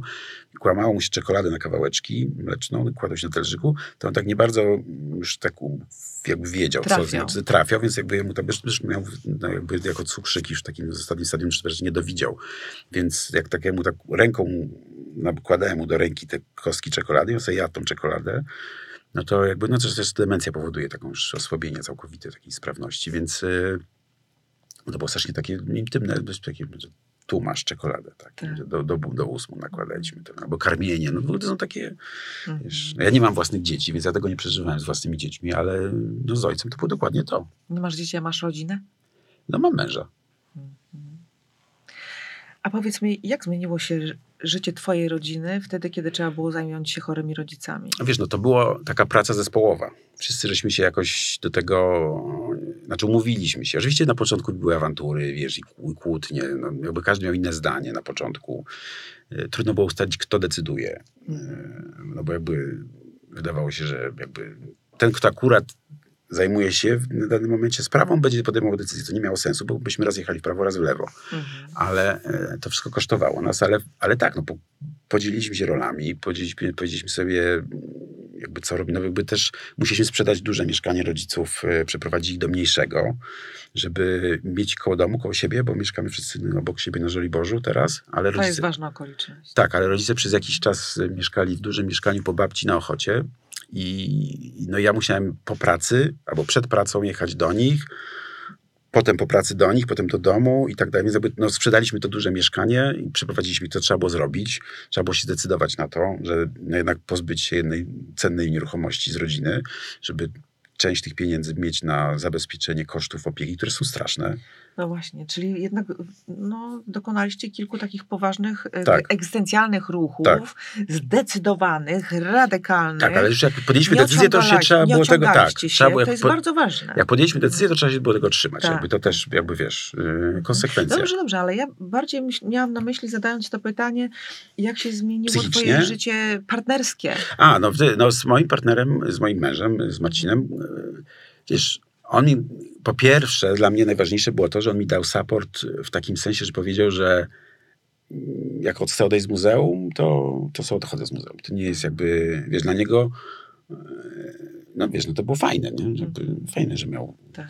jego chłopak miał taką fajną z pracę. takiej sfery życia. Ale jakby... Wysublimowane. Tak, ale jakby i nigdy się nie zająknął, żeby na przykład, że coś ten i wiesz, to jest trudne, bo mi jakby nagle wyrosło nowe zadanie, nowy obowiązek, nowa, jakby mniej spędzaliśmy czasu ze sobą, sprawy finansowe też mi się utrudniły jakoś tam i jakby, więc to nie było takie, o dobra, bez problemu, ale Tak.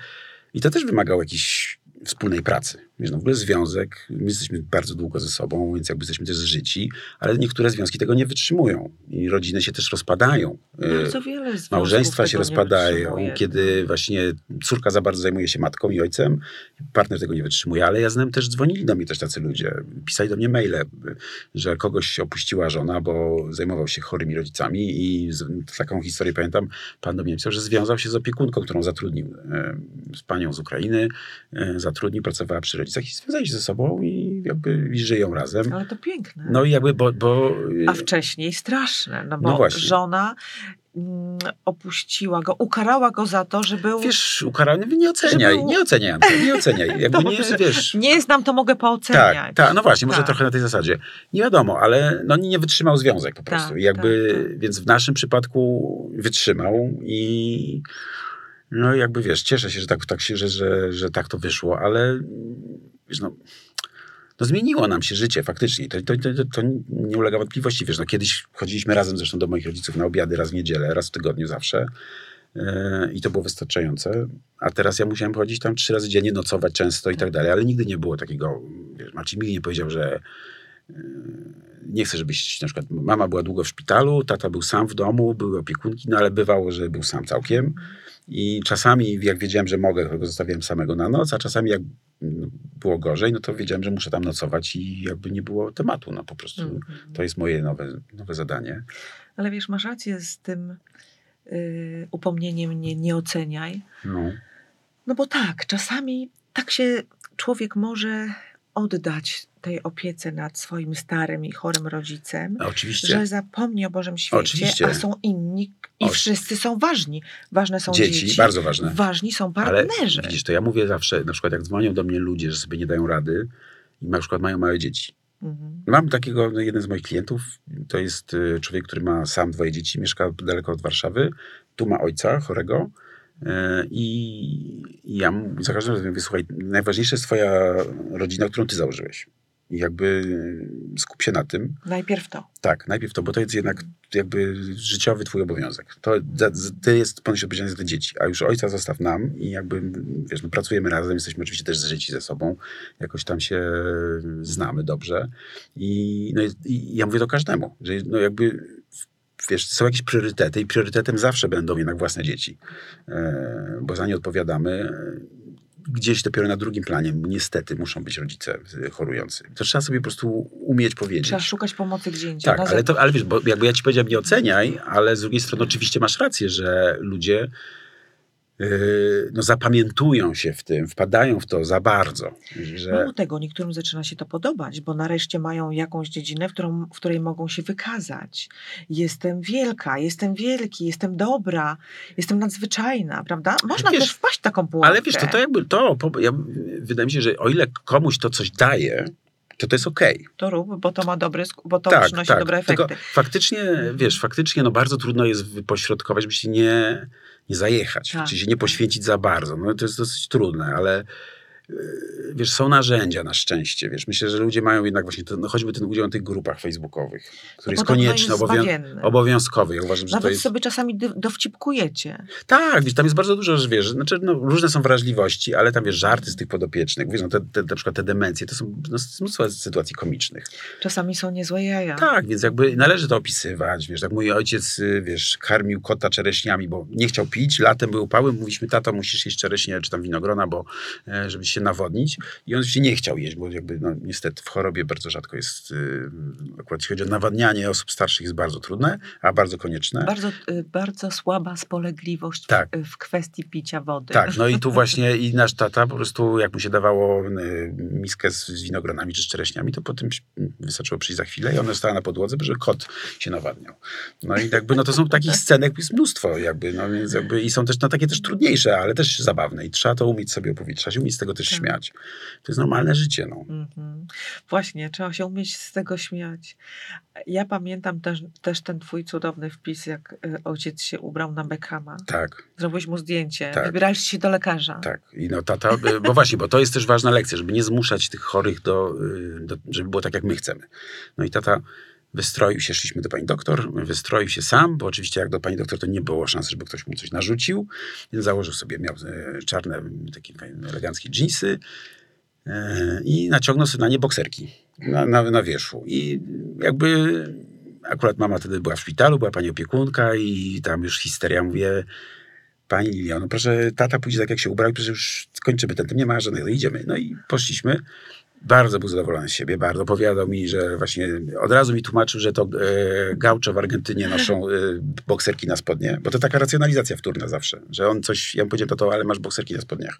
Ale no właśnie specjalnie mam bokserki na spodniach, bo gaucho w Argentynie noszą bokserki na spodniach.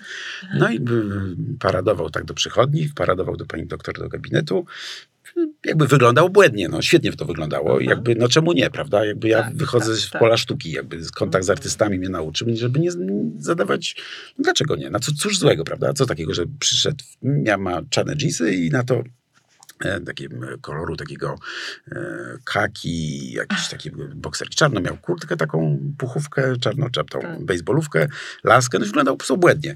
Szałowo. I szałowo. I jakby no, co złego, prawda? Tak, że tak, wszyscy, że musimy wszyscy tak samo wyglądać na ulicy? Nie, nie, no o musimy, to chodzi. absolutnie no o to nie. chodzi. Tak, tak. A często o, to, o ten ubiór jest tyle awantur No, to w jest, domu. y, to- tak, znaczy to tak. z chorymi to jest źródło, ciepło, straszne źródło za- nie napięć. o czapce, Tak. nie ta kurtka, tylko ta. Ja ostatnio, wiesz, y, obserwowałam taką sytuację, y, gdzieś siedziałam y, pod y, drzwiami do kosmetyczki. Y, W salonie, gdzie też był fryzjer, ale tego fryzjera akurat nie było. Mm, I w pewnym momencie weszła para starszych ludzi, no tak właśnie jakichś 80-letnich, najwyraźniej pan z Alzheimerem albo z jakimiś dolegliwościami otępiennymi, a żona, partnerka całkiem żwawa i przytomna. On strasznie chciał do tego fryzjera i nie docierało do niego, że akurat jest nieczynny. Zobaczył mnie, więc szukał ratunku gdzieś, gdzieś we mnie, w rozmowie ze mną w oczach. Ja szybko się zorientowałam, na czym problem polega i obserwowałam tę, tę panią. Ona była tak, z jednej strony poirytowana, z drugiej strony zażenowana. Pokazywała mi, w jakich butach się dzisiaj wybrał i że jest taki uparty. Trochę pobłażliwie machała ręką. Ja sobie myślę, no ciekawa jestem, czy ona wie wszystko to, co wie Marcelandi Noveles, jak się obchodzić z pacjentami z takimi dolegliwościami, czy tylko, czy, czy nie wie, a może wie, tylko udaje, że nie wie przede mną, też odgrywa jakąś grę. To są często bardzo takie trudne Wiesz, sytuacje. ludzie, którzy wiedzą, nie zawsze potrafią sobie też to, wiesz, to, że coś wiesz, nie znaczy, że umiesz to zrobić, bo To e, często jest właśnie w relacjach rodzinnych coś takiego, że nawet ludzie świetnie przygotowani nie potrafią z własnym ojcem, z własną matką, to co potrafią zrobić w relacjach profesjonalnych. I Mhm. tu wydaje mi się jeszcze taka jedna kwestia, którą chciałem poruszyć, bo przyszło mi to w czasie naszej rozmowy e, wcześniej, bo nawiązując do tego, czy ty mówisz, że co, czy wiemy, czy nie wiemy, że no, taki model obowiązujący jest, że wszystko się załatwia w rodzinie, powoduje, że właśnie, a w relacjach opartych na więzach rodzinnych, doświad- długoletnim jakimś współżyciu od dziecka, od zawsze, od, od 40 lat po ślubie, 60 lat po ślubie i tak dalej, ludzie y, no, nie potrafią czasami zmodyfikować swoich zachowań tak, żeby one były dostosowane do, do, do choroby. I, w, i a jakby no, świat nas uczy tego, że wcale pewne więzy nie muszą polegać na więzach krwi, że relacje można zbudować na zasadach i profesjonalnych, i jakichś wtórnych, innych.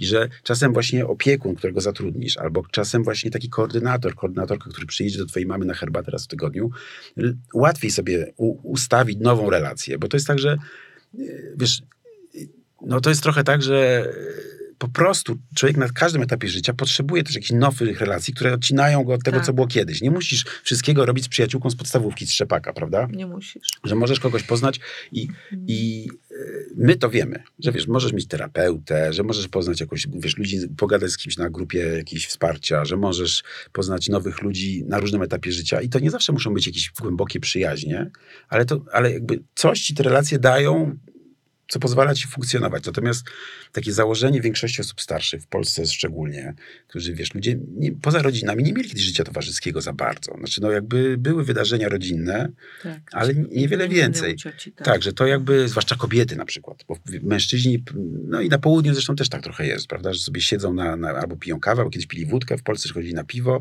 czy na mecze, ale te kobiety siedziały w domu. I one naprawdę nie mają tak. I jakby tylko córki mają, prawda? I, no i dzieci. I, i ten opór, żeby wpuścić nam opiekunkę, opiekuna, czy kogoś takiego jak my, jest ogromny. A podczas kiedy okazuje się, że po 15 minutach już wiadomo, że, że właśnie fajnie, że ktoś tak. taki jest. To jest to tak jak z dziećmi. No. Rzeczywiście. Y, mama może gadać, tata może gadać, ale przyjdzie ulubiony wujek no i właśnie. wszystko załatwi. No właśnie. Dzieci przestają oponować, no. żeby nie powiedzieć oporować. No tak. myślę, że z chorymi może być podobnie, y, y, tego typu chorymi, bo też widziałam to u swojego taty, że fukał na mnie, fukał na mamę, ale jak poszliśmy do pani doktor rodzinnej, to y, no tak. gdy powiedziała dokładnie to samo, co my, tak. Y, I podziałało. No, podziałało. Tak, Wiesz, i to, tak. tylko bo, bo ja zmierzam do tego, żeby zdjąć z ludzi takie przekonanie, że oni to wszystko muszą sami zrobić. Właśnie. Że właśnie nie, prawda? Że jakby właśnie nie zawsze musisz tą pracę po, porzucić. Jeżeli ta praca, wiesz, przynosi ci na tyle jeszcze, wiesz, satysfakcji, ale też wynagrodzenie, że możesz za, zatrudnić kogoś, żeby za ciebie robił tą pracę w domu. To zrób to. To zrób to. To zrób to po prostu, bo może się okazać, że właśnie ta obsa, wiesz, czy pani z Ukrainy, czy Polka, czy jakiś, wiesz, zdarzają się teraz też coraz, coraz częściej, wiesz, i faceci, którzy chcą to robić. I tak, czy może się okazać, że dla mamy na przykład będzie fajnie, że przychodzi jakiś pan to też działa. Jakby wiesz, to zainteresowanie e, erotyczne nie ustają. Jakby, z wiekiem. Z wie, w ogóle w żadnym wypadku. Nawet bym powiedział, że wiesz, się jakoś tam nasilają, że e, wiesz, no, to jest kwestia nawet, wiesz, czy ten fizjoterapeuta, wiesz, przyjdzie, czy to będzie chłopak, czy dziewczyna, to akurat ma znaczenie zawsze. Coś podobnego. No oczywiście, ale... Dobrze, i, że mówisz. No tak, że na przykład, wiesz, że i to, to naprawdę działa w obie Kobiety też wolą, wiesz, żeby przyszedł do nich, wiesz, miły młody pan mhm. e, i tam z nimi, wiesz, porobił te skłony czy tam wymachy. E, no mój tata uwielbiał być w szpitalu na przykład. Coś tak, uwielbiał być na szpitalu na Banacha, to było jego po prostu wymarzone miejsce, ponieważ po prostu tam bez przerwy drzwi się nie zamykały za młodymi kobietami. kobietami. Pielęgniarki, studentki, lekarki, e, żony panów innych. No, po prostu on tam miał stały dopływ jakiejś młodości. I on uwielbiał po prostu. To jakby wiemy, że jak był w domu zamknięty z moją tak. matką, e, na przykład w depresji, no to co to za atrakcja dla niego? Tak. A tu po prostu w szpital i było świetnie. On bardzo, on jak na Banacha, to po prostu był zawsze chętny. Biegu. Tak. W bokserkach swoich. Słuchaj, przeczytałam ostatnio w Onecie, że odkryłeś nowy sektor gospodarki. Ekonomię troski. Wiesz co, ja nie odkryłem, tylko jakby on jest, tylko trzeba o nim poważnie zacząć mówić i rozmawiać i jakoś tak uświadamiać sobie. Bo ekonomia troski to jest wszystko to, o czym my tu w zasadzie rozmawiamy, e, które opiera się na tak zwanej pracy afektywnej. Czyli takiej pracy trochę na afekcie, na emocjach, na inteligencji emocjonalnej, na więziach międzyludzkich. To, co ja powiedziałem właśnie przed chwilą, że, że niektóre rzeczy lepiej zatrudnić kogoś, żeby zrobił z rodziną, niż my sami, to jest właśnie też ekonomia troski. I ekonomia troski to jest ogromnie duży sektor gospodarki, PKB, który w większości oczywiście ta ekonomia troski to jest praca kobiet, która nie jest y, jakby wyceniana, nie, jest, nie, nie wchodzi w to niestety, PKB, tak. niestety, nie jest y, ujęta w, w, w żadnych wskaźnikach, a bez niej funkcja społeczeństwo by nie funkcjonowało. I opieka nad osobami chorującymi, niezale, znaczy zależnymi, niesamodzielnymi, będzie wzrastać lawinowo, bo takich ludzi będzie przybywać też lawinowo. I, i jakby w tej ekonomii troski, to, to dzisiaj no, realnym perspektywą jest to, że w ciągu na przykład kilkunastu lat praca lekarzy w większości przestanie być, yy, będzie w stanie zbędna, ponieważ sztuczna inteligencja będzie w stanie przeprowadzić proces diagnostyczny, dużo lepiej niż jakikolwiek lekarz. Bo to się już dzieje w tej chwili. Że jeżeli masz e, symptomy u ludzi na ogromnej próbie weryfikowanej, masz setki tysięcy przypadków badań, na przykład wyników morfologii, czy wyników badań moczu, i, czy wyników jakichś wiesz, badań e, obrazowych, jeżeli u kogoś takie zmiany występują, to wiadomo, jaka to jest choroba. I lekarz, jeden lekarz, który w życiu przeleczył może kilka tysięcy osób, będzie miał w porównaniu ze sztuczną inteligencją, to zerową wiedzę Tak. co do tego, jak ta choroba będzie przebiegać, jak zdiagnozować i jakie leczenie zastosować. Trzeba po prostu ogarnąć te dane i, Tak. kom- i sztuczna inteligencja Powie, jak, jaki, jaki lek na Tak. tą chorobę, na te objawy, bo z- porówna to z danymi z milionów przypadków. I e, natomiast właśnie kogoś, kto przyjdzie i popuszcza muzykę i po właśnie, i wiesz, da łyżką jednak do buzi jedzenie i pogada i zmieni pampersa Spojrzy na człowieka. na człowieka i Tak. przy, nim posiedzi, no tego żadna sztuczna inteligencja nie zastąpi Mhm. po prostu. I Czyli to jest przyszłościowy zawód. że to w ogóle jest sektor, sektor przyszłości. I to się o tym już naprawdę, już, już się o tym dużo mówi, że opieka to jest, to jest ekonomia przyszłości, bo po pierwsze, wiesz, trochę jest tak na przykład, że są takie nieznane zasoby ludzkie do wykorzystania. Ja wiem, dla mnie, z mojego punktu widzenia, że najlepsze są młode emerytki. Kobiety, które mają 60 lat plus, najczęściej same już pracowały, same już się opiekowały własnymi rodzicami, bliskimi, bo teraz tak jest, że jak masz 65 lat, to dalej się opiekujesz swoją matką, ojcem. Wiesz, bo rodzice mają po 90, a ty Tak. masz 65 lat. No to po prostu wiesz, idziesz, masz, kobieta ma 60, to jeszcze najlepsze może być sama zajęta opieką. E, bo to, no to jest po prostu tak, tak, tak społeczeństwo dzisiaj wygląda. Tak, I, mhm. i poczekaj, bo, to, bo to nie, nie, nie, nie zmieniaj wątku, bo powiem Dobrze, ci, dobrze, dobrze. i te kobiety mają doświadczenie, one już mają swoje wynagrodzenie, mają to emerytury, ubezpieczenie, więc one chcą być takimi trochę wolnymi strzelczyniami. One są part-time. One chcą trochę sobie dorobić, prawda? Bo skorzystać z tej wiedzy, ale też siłę mają jeszcze życiowe, całkiem wiesz, sprawne są. I one, wiesz, one są już pewne siebie, one już wiedzą, co w życiu osiągnęły, już są w jakimś takim etapie, że wiesz, wolne są od lęku. Już jakby ogarnęły sobie wszystko. Mają Znają emeryt- życie. Znają życie, mają emeryturę. I to są kapitalni pracownicy, kapitalne pracownice, kapitalne opiekunki, kapitalni współpracownicy, ale jakby w systemie ogólnym, takim naszym kapitalistycznym, to jakby jakie tam po prostu baby po 60 Tak. na emeryturze? Kogo to obchodzi, prawda? Kogo takie baby po 60 nie chce tam, wiesz, siedzą z Nabiorą wnukami. wartości. A tu się okazuje, że to po prostu, kurde, takie mają kompetencje, że po prostu nikt takich nie ma. Że, że wiesz, lekarz, geriatra może ma takiego, ale taki zwykły lekarz to mniej wie o takich chorobach niż, y, niż taka 60-paroletnia młoda emerytka. No, to jest niesamowity potencjał, ta branża Tak. troski na pewno, ale wiesz, ja myślę, że taką, takim ważnym wnioskiem z tej naszej rozmowy byłoby chyba to, że to jest też niesamowita warno, wartość dla nas jako dla ludzi. No. Móc opiekować się kimś No, bliskim, oczywiście. ale tak bez poczucia obciachu, bez, bez poczucia krzywdy, ze świadomością, że, e, że to jest no, naturalna kolej, rzeczy, jakaś nasza powinność, ale też jakiś rodzaj, nie wiem, satysfakcji. No, jak we wszystkim, co, wiesz, co w życiu będziemy robić. Trzeba szukać nawet w tym. I jakby... Tylko, że do tego się trzeba przygotować. Jak ci nie będzie, jak ci nikt przez całe życie nie powie, że to może być satysfakcjonujące, to dla ciebie to będzie po prostu absolutnie męka. Rozumiesz? jak nie spojrzysz... spada na ciebie Bo to spada i to jest po prostu dlaczego ja, że masz, miałaś Tak. pecha, tak? Dlaczego właśnie, wiesz, tak. I to może trwać latami. I wiesz, to może być, i to naprawdę, no wiesz, no to, to pożera zasoby. Trzeba się, wiesz, jakoś umieć w tym odnaleźć. Tak. Wiesz, dużo na przykład kobiet, uwaga, teraz powiem taką rzecz, że dużo kobiet pracuje, ja, mam, ja wiesz, z nimi też współpracuję, znam te panie. One, one na przykład pracują powiem, na emeryturze, opiekują się, mimo że wcześniej na przykład miały wiesz, świetne stanowiska różne, wiesz, były, no takie, takie kobiety są świetnie wykształcone, Mhm. z dużym, ale mają za niską emeryturę, a na przykład ich partner, mąż jest po udarze. I one idą, bo no z emerytury nie wystarcza. I one idą pracować, e, wiesz, jako opiekunki, same podzatrudniają kogoś, wiesz, zależy, no jakby, bo, bo sobie układają to życie, albo wiesz, tutaj się rodzina, tu coś, one przyjadą na miesiąc, popracują miesiąc, siedzą w domu. Taki jest też często tryb tej pracy takiej właśnie opiekuńczej, więc wiesz, no nie, jakby trzeba umieć w tym wyzwaniu znaleźć jakąś wartość i to się da zrobić po Da prostu. się to zrobić.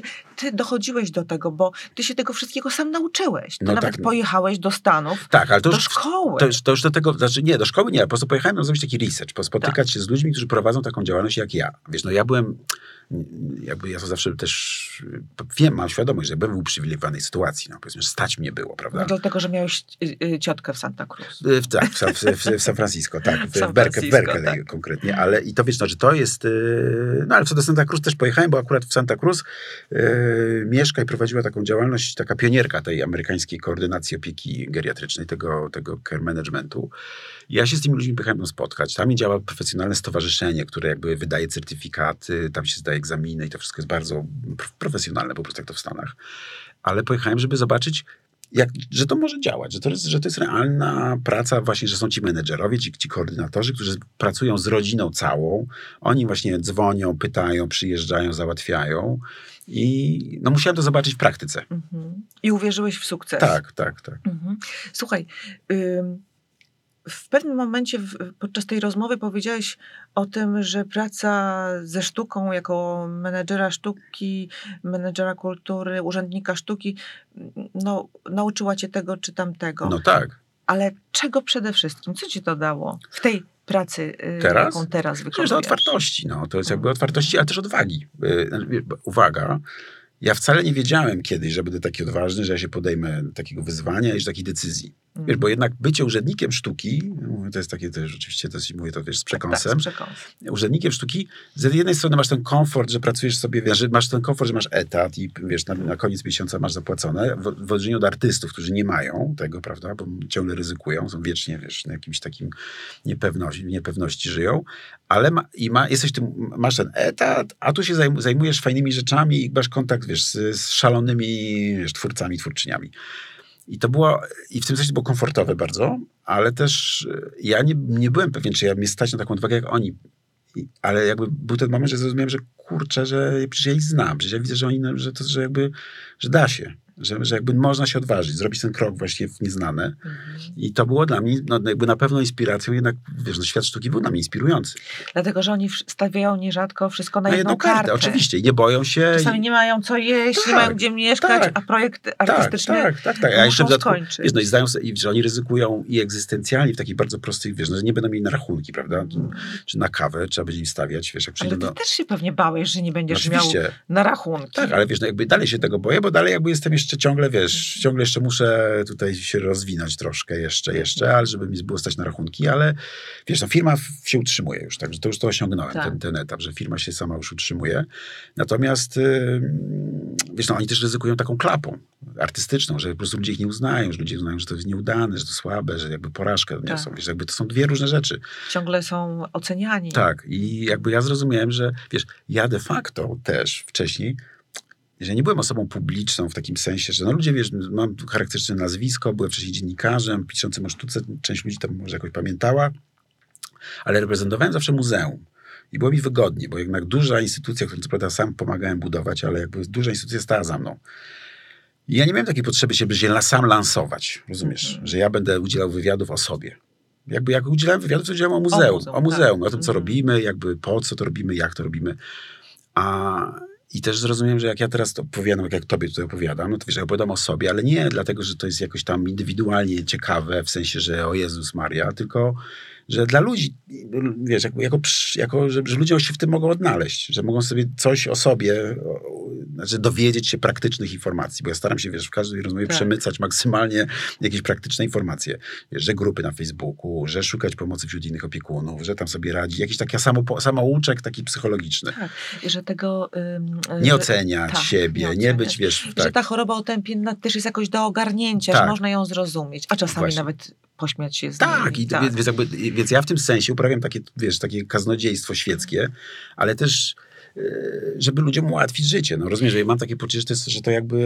I niewątpliwie to, że się tak mówiąc brzydko przebranżowiłeś, jednak trochę też pomaga w niesieniu tego No tak, kaganka tak. Jak, więc, y, edukacji. A to mi się wzięło mi ze sztuki, no, z, pracy Tak. w muzeum, z, z pisania o sztuce. Wiesz, no, moja praca w przekroju pisania wiesz, dużych tekstów i bogato ilustrowanych o sztuce polegała na tym, że ja miałem, wiesz, ja opowiadałem ludziom o tej sztuce, której nie rozumieją, nie lubią, nie ciekawi, boją się jej, że to może być ciekawe, że to może być interesujące, że warto jakby, że i dlaczego nie? To było takie moje, wiesz, dlaczego nie, prawda? Dlaczego nie? Dlaczego jakby, a może tak, spróbujcie. I to miało, to była moje hobby, prawda? Pisanie tekstów, żeby przekonać ludzi, że warto się tym zainteresować. Mhm.